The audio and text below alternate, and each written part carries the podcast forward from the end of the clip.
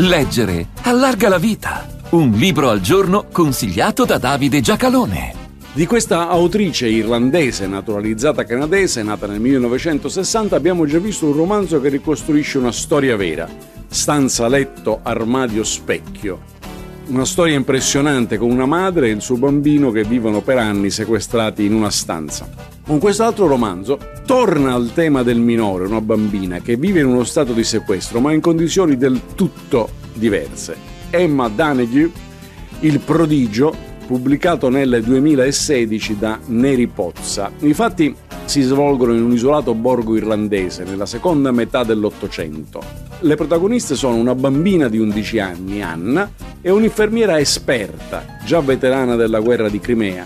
Fra parentesi, quanti ripetono a pappagallo che la Crimea è sempre stata russa farebbero bene a ripassare la storia di quella guerra, cui, del resto, prese parte anche un corpo di spedizione piemontese inviato da Cavour.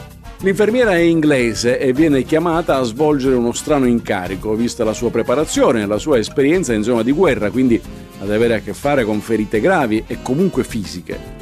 A convincerla era stata la paga promessa per appena due settimane. Avrebbe dovuto sorvegliare Anna perché la bambina affermava di non avere mangiato più nulla a partire dal suo undicesimo compleanno, quattro mesi prima. Eppure era in ottima salute, il medico locale non era venuto a capo e si trattava di stabilire se era di fronte a un miracolo o a un raggiro tenuto presente che era già cominciato il pellegrinaggio di fedeli invocanti grazie e altri miracoli. Per Lib, l'infermiera, era chiaro il raggiro perché nessuno può sopravvivere così a lungo senza mangiare, per giunta conservandosi in carne, ma la bambina le apparirà in buona fede, sebbene si esprimesse con costanti riferimenti sacri e continuasse ossessivamente nelle preghiere. Però stava bene ed effettivamente non mangiava. La sua buona fede però non poteva escludere l'imbroglio che effettivamente c'era. Fatto è che la bambina era finita prigioniera di suggestioni e mistificazioni, a quello indotta dalla famiglia, a cavallo fra delle superstizioni, ignoranza e la voglia di riscattare la vita di un altro figlio, morto.